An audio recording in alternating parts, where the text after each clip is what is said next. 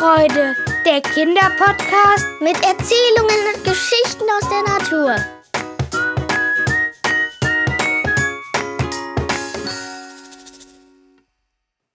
Ihr hört jetzt die Geschichte Finde den Sonnentau von Lücker aus der sechsten Klasse. Es war ein herrlicher, sonniger Tag, an dem Lara auf der Geburtstagsfeier ihrer Oma war, die 80 Jahre geworden ist. Sie saß mit der ganzen Familie an einer weißgedeckten langen Tafel und unterhielt sich mit Onkel Karl. Er war sehr groß und schlank. Man konnte ihm ansehen, dass er sehr gern wanderte. Mit seiner Wandergruppe war er viel unterwegs, suchte seltene Pflanzen und beobachtete Tiere. So sagte er, Gestern habe ich mit meiner Wandergruppe Sonnentau gesucht. Wir haben aber leider keinen gefunden. Lara erwiderte, das ist schade. Vielleicht findet ihr beim nächsten Mal den Sonnentau. Was ist Sonnentau eigentlich? Onkel Karl antwortete, Sonnentau ist eine fleischfressende Pflanze, die sich von Insekten ernährt. Die kleinen Tiere bleiben an den Blättern kleben. Dann rollt sich das Blatt zusammen und verspeist das Insekt. Lara konnte auf diese Antwort nur erstaunt nicken. Sie redeten noch über dies und das. Inzwischen war es spät geworden und Lara musste nach Hause. Sie war vom Tag müde und erschöpft und ging sofort in ihr Zimmer, um sich schlafen zu legen. Sie schaute noch kurz auf ihr Handy, weil sie wissen wollte, ob noch jemand geschrieben hatte. Da fiel ihr Blick auf einen Aufruf im Internet. Finde den Sonnentau. Suche Sonnentau und bringe ihn bis zum 30.07. in den Naturschutzverein. Den Weg findest du, wenn du auf seltsame Hinweise achtest. Wer als erster solch eine Pflanze zu uns bringt, gewinnt einen kostenlosen Platz bei unserer nächsten Führung durch das Moor. Lara las den Aufruf durch, schaltete ihr Handy aus und legte es auf ihren kleinen Nachttisch. Es dauerte nur wenige Minuten, dann fielen ihr die Augen zu.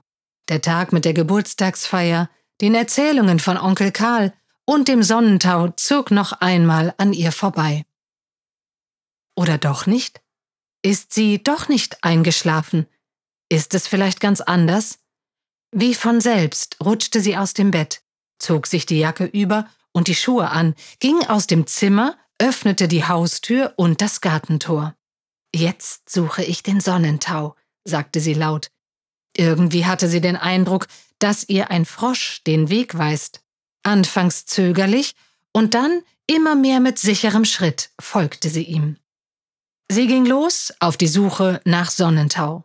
Lara gelangte in das nahegelegene Moor und folgte den seltsamen Hinweisen, die ihr helfen sollten, den Weg zu finden. Den ersten Hinweis fand Lara unter einer gewaltigen Pflanze. Darauf stand Folge dem Trampelpfad, der durch das Moor führt.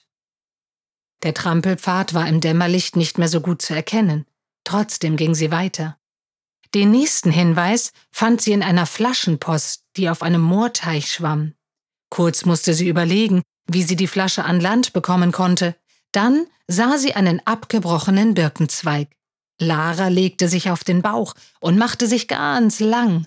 Mit ausgestrecktem Arm, den Zweig in der Hand haltend, schaffte sie es. Sie angelte die Flaschenpost heraus und öffnete sie.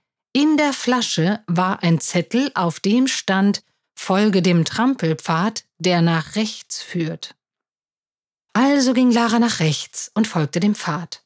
Sie gelangte immer weiter in das riesige Moor, und schon bald wusste sie nicht mehr, wo sie war. Lara ging weiter und weiter.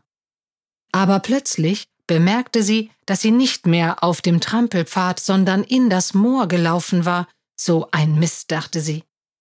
Auf einmal hörte sie ein Geräusch, das sich wie ein leises Piepen anhörte, da sah sie ein Braunkehlchen, das auf einem dicken, abgebrochenen Baum saß. Lara erschrak, und ihre Augen wurden riesengroß. Sie hatte noch nie ein Braunkehlchen beobachtet, immer nur in ihrem Bestimmungsbuch konnte sie Bilder dazu sehen. Was ist denn passiert, dass du so traurig bist? fragte sie leise. Das Braunkehlchen konnte sprechen und erwiderte Bleib doch zu Hause. Alle müssen ins Moor und den Sonnentau finden. Gestern diese Gruppe, heute du. Könnt ihr nicht alle einfach zu Hause bleiben? Verwundert darüber, dass sie die Sprache des Vogels verstehen konnte, antwortete Lara Ich kann dich verstehen. Ich möchte auch den Sonnentau finden. Ist es in Ordnung, wenn ich den Sonnentau mit Wurzel ausgrabe?